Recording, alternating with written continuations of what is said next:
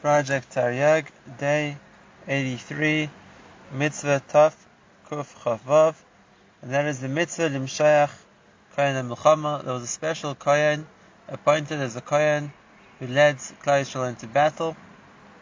He was anointed with the Shemin HaMishcha. He was given the specific tafkid of speaking to Klal Yisrael before the soldiers went to fight. The pasuk tells us that he has three instructions to give Klal Yisrael. The first one is if a person has planted a vineyard and not yet eaten the fruit, he should return from the battlefield. Similarly, if a person has built a house and not yet lived in it, he should return from the battlefield. And lastly, if a person's engaged a wife, he should return from the battlefield. Besides these instructions, the Kohen's job also was to encourage the soldiers to give them chizuk before they're going to risk their lives to fight for Klal Yisrael, to fight for the Torah. And this apostle says that Kohen Medaber v'Shotrim Mishmir. The Kohen says, the Shotrim, who are the guards, would announce his words to the, the whole Jewish army. The reason for this mitzvah is because it's Yudah that in the time of Milchama, the soldiers need encouragement, and therefore, since people listen more to a person who's mechubed, a person who's on the stature, therefore, they chose a Kohen and gave him a special title, a special rank to be the one to address the soldiers. The reason why somebody who has planted a vineyard or built a house or gotten engaged and is therefore released from active military duty and similarly with the shaitan with the, the guards added to the instructions a person who's yare from Averis Shabiyada, a person's afraid of the Averis he might have done. Because these people are afraid to go into battle because their thoughts are occupied with either what they're going to lose or the thoughts are occupied with the, the fear that they might fall in battle and it's going to discourage other soldiers as well. Like the Pasuk says, he shouldn't cause the other soldiers to become afraid. Similarly, a person is done Averis and therefore doesn't merit Hashem's protection. As a result of that, because of his Averis, he might cause other soldiers to fall as well. This halacha of releasing soldiers from active battle duty only applies to Milchemes Rishus, which means an optional battle. A Milchemes Mitzvah, however, which is a mitzvah which everyone's mechayiv to fight, even the Chosin uh, has to go to battle even those released from duty still had to provide backup for the soldiers, whether it's supplying food or preparing roads, whatever it would be, to help the military effort. Once the soldiers leave the battle, the Mishnah tells us that they would have military police who would stand behind the soldiers and make sure that nobody fled the battlefield, because the halacha tells us that the beginning of defeat is when soldiers flee the conflict and therefore the police would have the right to prevent soldiers from running away from the battle. This mitzvah, both the mitzvah of appointing the Mashiach Milchama and the mitzvahs of the soldiers in battle only applies to men who were eligible to be soldiers, and only in times when Klal was living in Israel, when there was a mitzvah fighting a Jewish war, and these mitzvahs apply to the tzibur as a whole, and if the tzibur as a whole were over in this and did not appoint a Kohen to be the Mashiach Melchama, they'd be mevatel this mitzvah saseh. Mitzvah Taf Kuf Chav Zayin, and that is to first offer the option of peace to those cities which you're going to attack. The Pasuk says that the Shalom before one goes to war, we offer the enemy the option of surrendering and offer them a peace treaty this option of surrendering and then paying a tax or whatever it would be and accepting the rule of the Jewish king would only applies to those cities which were being fought against in the framework of a Milchemet Harishus, which means it was an optional fight. However, in Milchemet Mitzvah, when the Torah is mitzvah to fight, this doesn't apply. And then the Pasuk says that if in that, the case of a war when the, we offer a peace treaty which isn't accepted, then we fight against them, we we instructed to kill all the men in that city. However, in the case of an optional war, the children or the ladies can be taken as captives. the reason we instructed to offer peace is because we as Yisrael are meant to develop good midas. One of them is the midah of Rahmanis, of compassion. And therefore, even when we're fighting a potential enemy who non-Jews, they don't, in their point of view, don't deserve to be treated with rachamim. Nevertheless, for our point of view, we're meant to act with rachamim. And besides for that, there's a benefit if they work for us and provide a tax for Klal Yisrael, or act as their servants in any capacity is going to be. And by killing them, then it's destroying something in the Bria without any purpose. And also, destroying people who could be used, so to speak, is also a mid of achzaris, of cruelty, which the Torah wants to distance us from. The Chinuch brings an opinion of the Rambam that even by Milchemes Mitzvah, there's also an option of a peace treaty for the non-Jews first. For example, the war against the seven kings of Canaan. But the difference is that by Milchemes Mitzvah, if they didn't accept a peace treaty, then we mechuyev to kill everyone, not just the men. We mechuyev to kill all of them. Whereas the Melchamas Rishos, as said previously, one can use the captured ladies and children as servants. And secondly, by Melchemes Mitzvah, we surround the city from all four sides to destroy it.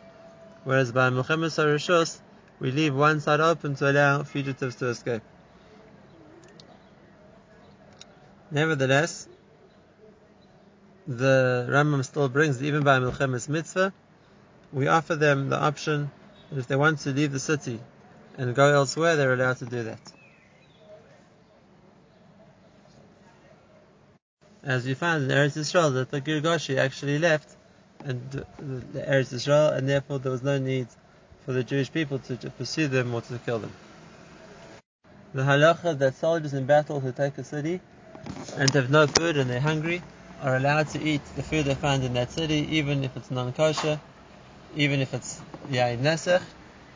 The chinuch pasuk doesn't just apply to the war against the seven nations of Canaan, where we learned that they were allowed to eat non-kosher food. It applies to any war when the soldiers don't have other provisions. They're allowed to eat from the spoils of their enemies, even if it happens to be not kosher. This mitzvah applies to Israel living in their land and uh, there's a Jewish army, and only two men who could be soldiers. And here too, it's a mitzvah which is incumbent upon the whole Jewish people.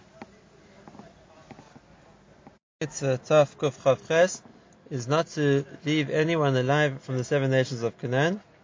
The pasuk says, "Later Chayikol Neshama." Don't leave a single one alive, which means men, women, and children are all destroyed.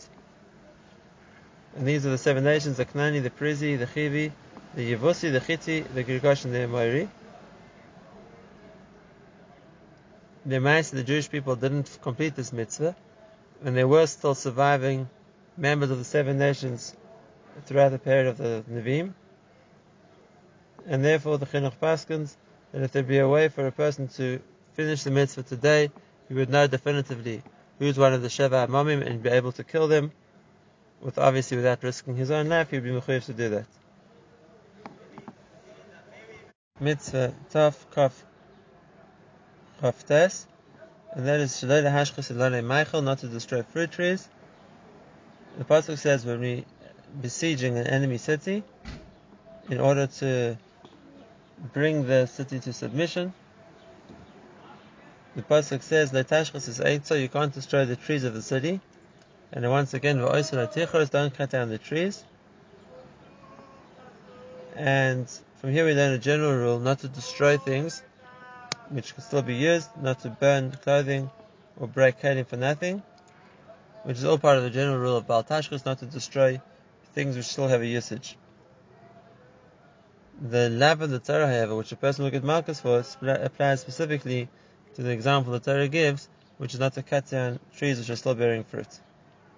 The reason of the mitzvah to teach us to love what's good in the world and what has its benefits and, and cling to that, and therefore show we deserving of Hashem's good, and anything destructive or bad we distance ourselves from. And therefore the chinuch doesn't just apply to things, as a result of this a person will come to want good for people as well, and not see things as just able to be destroyed. And therefore it pains a person to see one needless destruction. Whereas Masha'enk and Rishoim are mazikim, they do damage, they're happy to see damage, and uh, it starts all from the fact by rasha that he already is damaging himself by the lifestyle he's leading. The issue of cutting down trees says the chinuch is only if it's being destructive. However, if the value of the wood is more than the value of the fruit, or the tree where it's standing is damaging other trees, and therefore removing this tree is a benefit to the trees around it. In cases like that, the chinuch says it's mutter to cut down the tree. And when it comes to non-fruit bearing trees, we're once allowed to cut down the tree, or a fruit bearing tree which has stopped producing fruit. In case like that, it would also be mutter. And the Gemara says how much fruit is considered a minimum amount that still justifies containing the tree. For example, the Gemara says when it comes to olives, if it does less than a, less than a roiva, which is an amount of olives, it's mutter to cut it down. When it comes to acting destructively out of anger, then the Gemara says this is a specific, uh, extra isur, and that is if a person breaks things or tears things out of anger, it's says if he's worshipping Avodah Zarah, because the Gemara says that's the derech of the Yetzer Hara. It begins with telling him to do something small, relatively, and if he listens, then eventually it will bring him to worship Avodah Zarah if he's not able to control himself and subdue his midas. The Gemara gives stories of some of the Chachamim who wanted to show themselves as if they were angry, as a way of instilling fear in their households, or to train them in some regard. But nevertheless, a person can't actually be angry and act out of uncontrolled anger. And therefore, for example, when the Gemara talks about one Chacham who tore clothing in anger, it wasn't in real anger, and therefore he was careful to tear along a seam which could be fixed, and not in a way which would ruin the material.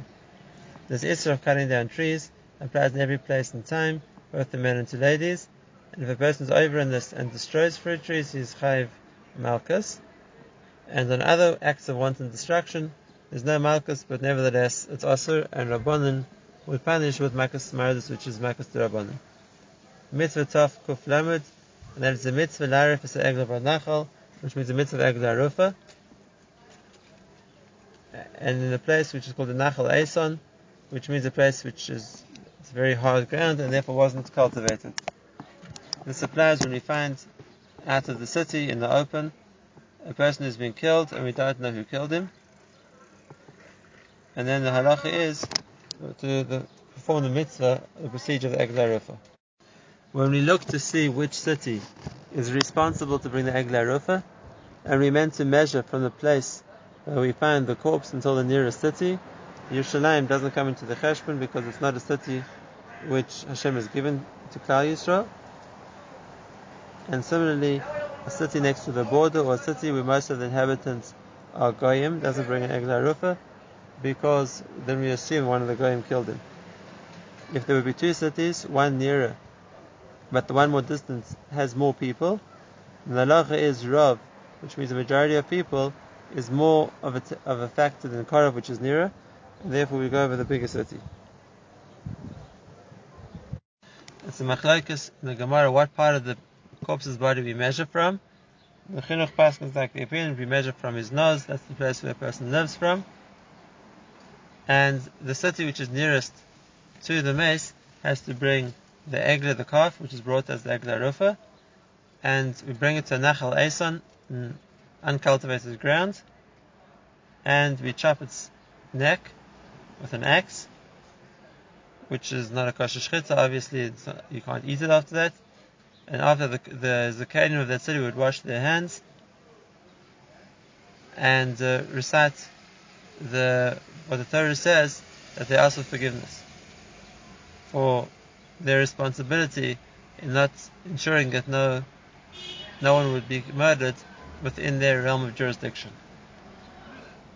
The halacha is has to be somebody who's killed, not someone who's strangled. Somebody has to be found in the ground, not in the water, or not buried in uh, stones, or not hung on a tree, in order to be mechayiv in the din of Egla Rufa. The reason for the mitzvah is by seeing such a major, so to speak, procedure which the basin carries out and someone gets killed, that the Sanhedrin come down to measure where the nearest city is, and there's a kind of the city come out to do this mesa, and they take an animal which is a big animal, it's like a cattle, and all the people come afterwards to watch how it gets its neck broken, and uh, they will therefore see and take a cognizance of what happens. and as a result, it will stop people doing averus, specifically being tempted to murder. Besides which, it'll help us find in this particular case who the murderer was. All the uh, activity involved in it would bring to light details which would help us find the murderer, and that we would be able to, so to speak, avenge the blood of the person who was killed. This mitzvah applies in Eretz Yisrael, only when Klal Yisrael are living there, and it would apply to Eivra Yarden too, because I was also part of Eretz Yisrael at the time. And this mitzvah only applies to the men, specifically the Le'ir, who would be involved in the procedure of the Egla Rufa. And uh, it applies the first part of measuring which city would have to bring the Egla to the Skanu of the Sanhedrin Agadol, who would have to come and, and decide which city uh, would be responsible for the Egla Rufa. The Mishnah says that it needed five Zakanim because it says Zakenecha v'Sheftecha, who would come to measure the nearest city and then the zikain of that ear would be the ones to do the rest of the ma'aser. Mitzvah Tov Kof Damed Aleph and then Shleilabed bin Israel Karka, not to cultivate or grow things in the place where the Egla Rufa had been killed. The Pasuk says about the Nachal Eisam, the place Ovid by, it shouldn't be worked, but it shouldn't be cultivated.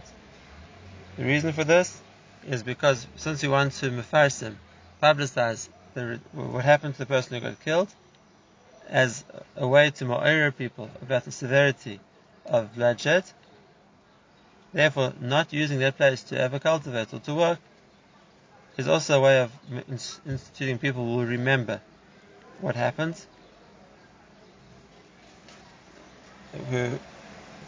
and whoever goes past they will be reminded of the fact that someone has gotten killed. The kinds of activity the Torah forbids there is something to do with the ground itself, such as cultivating it. However, using it as a surface to spread out uh, things to dry, or something which doesn't involve the actual use of the ground itself, would be mutter. Even though the din of the Egla Rufa only applies in the time when there's the base in Lagadol, nevertheless, a place which is a Nachal Eson cannot be cultivated forever even after that, if we would know where such a place was. Therefore, this mitzvah would apply of not cultivating the place where the Egla Rufa had been brought, both the men and the ladies, and in any in every any time. And if a person would actively plant or, or cultivate a Nachal Esan, he'd be Chayiv Malkus, because this is a Laitase. When the Pasuk says Shalaya Ovid by Velo it hasn't been worked, it hasn't been cultivated, really this is one lav, which a person would get malchus for if he would either cultivate it or work it.